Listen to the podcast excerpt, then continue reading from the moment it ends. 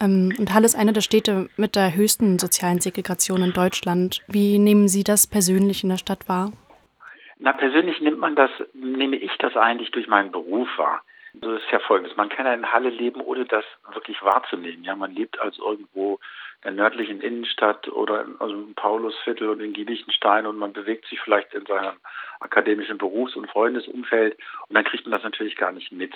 Aber als äh, Kinderarzt kriegen sie das automatisch mit, weil sie ähm, diese sozial schwachen Familien im Alltag erleben. Kommt immer darauf an, wo ihre Praxis ist. Aber man macht ja auch Bereitschaftsdienste und in den Bereitschaftsdiensten hat man immer so Querschnitt durch die ganze Stadt. Und dann erlebt man das. Und ähm, bei uns in der Kinderheilkunde gibt es ja den saloppen Spruch, äh, Misshandlung fängt mit äh, mangelnder Zuwendung an. Und wir leben, wir erleben sehr oft Familien, die ja überfordert sind und ähm, erleben Kindern in sehr prekären Lebenssituationen. Wie würden Sie denn beschreiben, wie sich die Segregation auf die Gesundheit ähm, von Kindern und Jugendlichen konkret auswirkt? Ja, sicherlich indirekt. Es ist ja jetzt primär erstmal nicht ungesünder, in Neustadt äh, zu leben oder in der Silberhöhe. Das hat eher was mit der Gesamtsituation der Familie zu tun. Und wenn sie nicht so viel Geld haben, dann ähm, fängt das ja schon beim Kaufen, bei der Ernährung an und hört vielleicht bei anderen Dingen auf wie Freizeitbeschäftigung. Wobei ich, mir es immer wichtig ist, äh, ich habe wirklich volles Verständnis und Empathie mit Leuten, die, die in schwierigen Lebenssituationen sind. Aber ich finde immer, das sollte man nicht unterschätzen, es gibt immer auch ein kleines Stückchen Eigenverantwortung. Das liegt zum Beispiel auch bei den Eltern. Das liegt vor allen Dingen bei den Eltern. Man kann jetzt einem zwei-, dreijährigen Kind nicht Eigenverantwortung abfordern. Das ist ja gar keine Frage. Aber äh, man kann natürlich sein Leben auch so und auch so gestalten. Und ähm, sehr oft sehe ich Familien, die einfach überfordert sind und äh, wo die Eltern, sage ich mal, auch ein Verhalten haben, wo man sagen würde, da, du kannst ein Stück an deiner an deinen Problemen auch ändern, wenn du, wenn du selber was dazu tust. Wir haben ja im Stadtrat sehr, seit vielen Jahren diskutieren wir schon das Problem, dass es Kinder gibt, die in der Kita oder in der Grundschule im Hort sind und nicht zu essen bekommen weil die Eltern das aus irgendwelchen Gründen nicht, nicht gebacken bekommen. Und es gibt halt dieses Bildung- und Teilhabe-Paket, über das man sich sehr streiten kann, weil es unglaublich bürokratisch ist, eine blöde Erfindung und die, die dafür, also dass man Leuten helfen will, ist gut, aber diese Struktur dieses Paketes, die ist völlig bescheuert und umständlich. Und da war es eben so, dass wir aus den Kitas gespiegelt bekommen, dass also man ich nagel mich jetzt nicht fest, das war irgendwie so, man musste da einen Zettel ausfüllen und musste irgendwie einen Euro pro Monat bezahlen, das war eigentlich alles. Und dann kriegte das Kind einen Monat lang sein Essen und viele Eltern haben das einfach nicht gebacken gekriegt.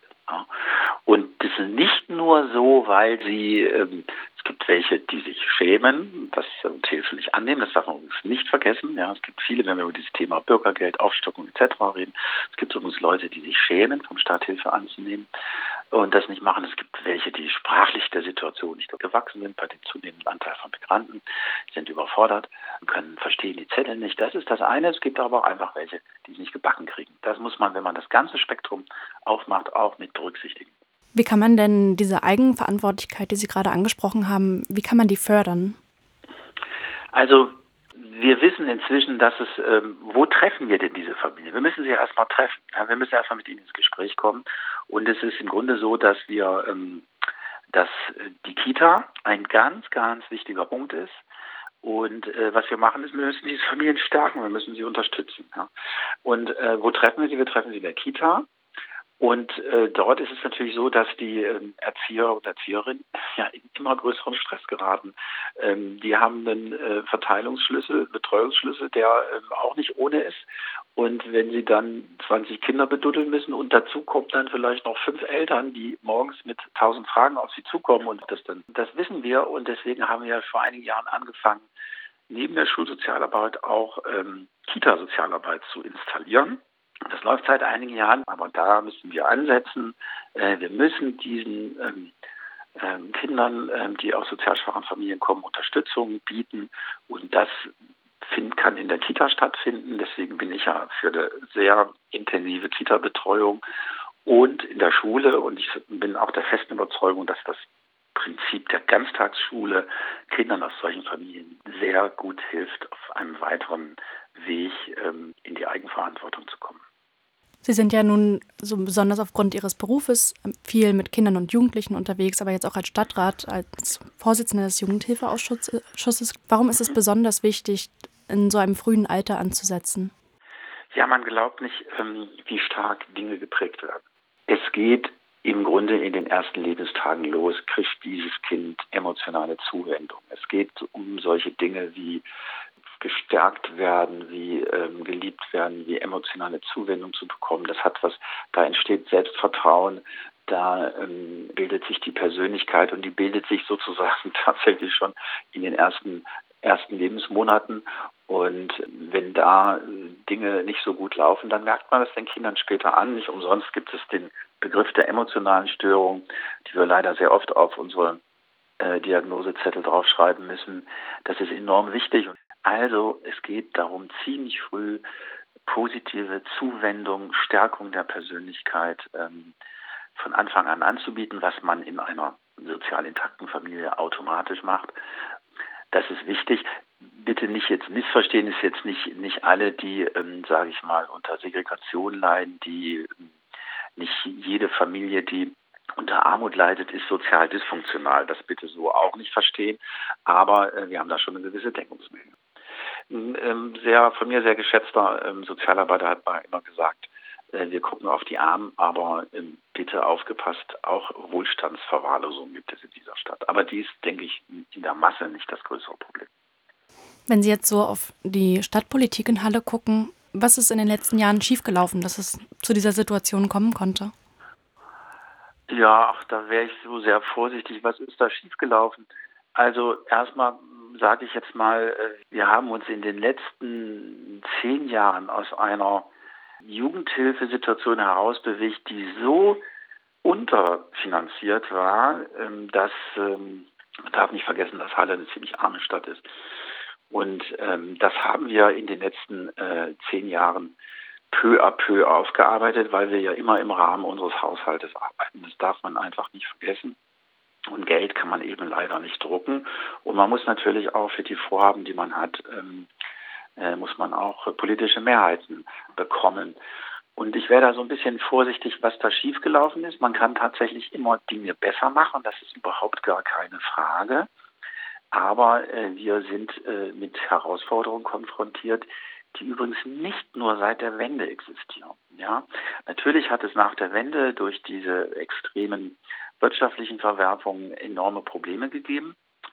Aber ähm, einer, ich weiß noch, wie einer der Sozialplaner der Stadt Halle mal so ganz trocken zu mir gesagt hat, naja, natürlich ist die Wende eine Herausforderung gewesen, aber Halle hat schon vor der Wende zu den Städten mit der größten Quote an Heimzuweisung gehört.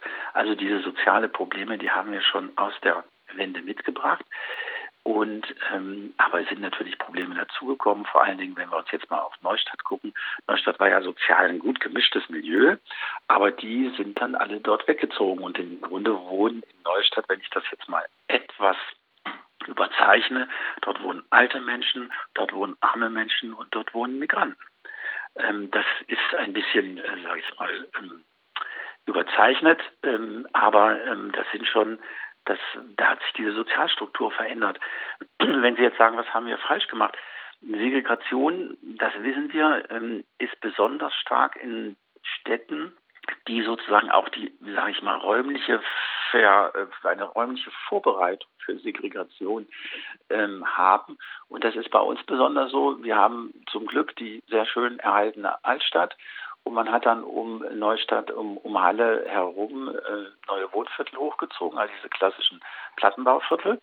Und äh, das war so, das war Mode, das hat man in den 70er Jahren so gehandhabt. Das können Sie auch im Westen sehen, gucken Sie sich Gropiusstadt in Berlin an. Aber man hat ja in, dann relativ schnell gesehen, dass es in solchen Vierteln sehr schnell zu einer Art Ghettoisierung kommt. Und wir haben jetzt diese Besonderheit, dass wir diese Satellitenstädte haben. Und automatisch findet diese Segregation statt, weil natürlich der Geldbeutel der Leute steuert, wohin sie gehen.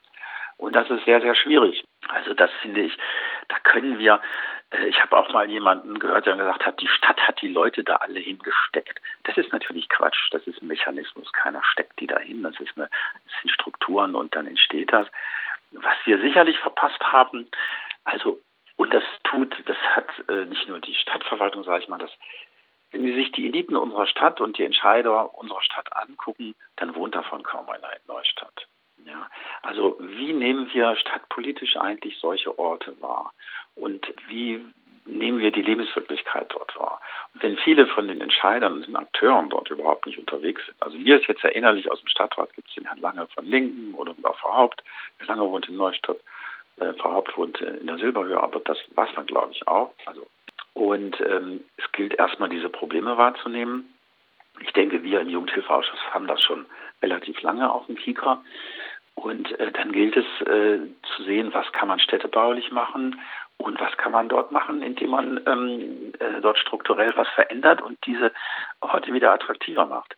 Und ähm, ich finde, ein besonders gutes Projekt ist dieser Kastanienallee Campus oder Neustadt Campus, der dort im Bereich der Kastanienallee-Schule und des Christian-Wolf-Gymnasiums entstehen soll. Wir müssen das versuchen interessant zu machen. Man muss also gucken, dass man äh, Neustadt ähm, attraktiver macht und dann kann man auch äh, ein Stück weit was verändern, aber ein Stück weit werden wir dieser Segregation ausgeliefert sein.